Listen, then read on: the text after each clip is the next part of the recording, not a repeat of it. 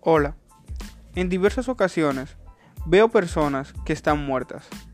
Y cuando digo muertas, me refiero a que no tienen un objetivo de vida. Y es lo mismo a que si estuvieran muertas.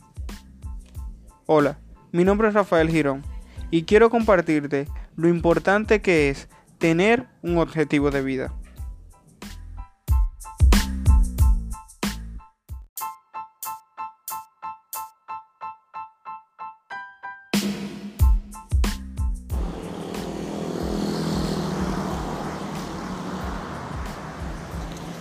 En esta ocasión estoy un poco resfriado y quisiera compartir contigo el peligro o un poco sobre el peligro de no tener un objetivo de vida. Primero te voy a hablar a través de, como siempre, de mi experiencia. Y es que al principio sí pensaba que tenía claro un objetivo de vida, de que todo iba bien, de que ya sabía lo que quería hacer. Desde pequeño he querido, he tenido ese entusiasmo de tener mi propia empresa. Mi padre me regaló un pequeño carro de bomberos cuando, o coches de bomberos, cuando era pequeño. Y desde ese momento yo decidí incluso cuál sería el nombre no tenía ningún significado de forma en sí y después fue en la escuela que le fui dando significado a ese nombre. Pero he tenido esta pasión desde pequeño.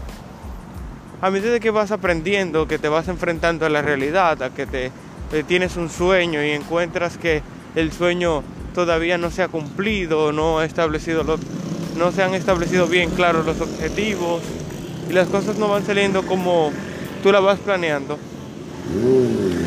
te vas desilusionando un poco. Y te digo que te vas desilusionando porque se siente extraño eh, o se siente, te comienzas a sentir mal porque todavía no has logrado los objetivos que tenías planeado. Y entonces con cada vez se va volviendo más grande esta desilusión, eh, por decirlo así y te comienzas luego a decir, ese sueño que yo tenía era un simple sueño, no vale la pena. Luego es posible que entres a la universidad, consigas trabajo y ya te olvidas del sueño que tenías antes. Y ahí es donde viene el peligro. Todo esto es lo que yo he transitado. Se me han vuelto difíciles las cosas, pensaba que la vida era de una manera, eh, la realidad se me tornó otra y me fui desilusionando, se me fue apagando esa chispa. Incluso aún sabiendo, aún siguiendo estudiando lo que estudio actualmente, que es eh, licenciatura en informática, esta chispa se fue apagando, porque la realidad te torna ciertas dificultades que eh, nadie te prepara para esto. A mí no me dieron un manual cuando llegué aquí. Y es esto, te encuentras con todo esto. Pero ¿qué sucede? Poco a poco fui iterando, fui cambiando. Eh, el sueño sin que, siempre sin que fue el mismo, en cierto sentido, tener mi propia empresa, eh, no era aprender, realmente no era aprender, sino tener mi propia empresa y hacer cosas, crear cosas. Eh, poco a poco también me fui entusiasmando con ayudar más a las personas y todo esto. Pero ¿qué sucedió? Sucede que también me fui percatando que esto que me estaba sucediendo a mí le sucedía a otros. Esto de que me desilusionaba, de que me sentía mal, me di cuenta que también le sucedía a otros. Y te estoy hablando de esos del 2011, 2009, cuando todavía el emprendimiento como tal no se veía, claro, sí existía, porque esto del emprendimiento ha existido toda la vida, Toda persona que monta un negocio es emprendedor, independientemente del tiempo. Pero esto no como ola, como, como top, como, vamos a decir, como sentido popular. No se escuchaba hablar de esto, no sé, de, de cierto modo. Es decir, no se incentivaba tanto como ahora, que tiene mucho mayor presencia tanto en las redes sociales como en la comunicación, lo del emprendimiento. Y que se pueden ver mejor los resultados, porque antes tampoco por la poca comunicación y la interconectividad no se podían ver bien los, los resultados. El caso es que al yo enfrentarme con todo esto, se me fue perdiendo ese sueño y se me fue también perdiendo cuál era mi objetivo de vida. Y me sentía terrible, me sentía mal. Pero sobre todo, me sentía muerto, me sentía vacío.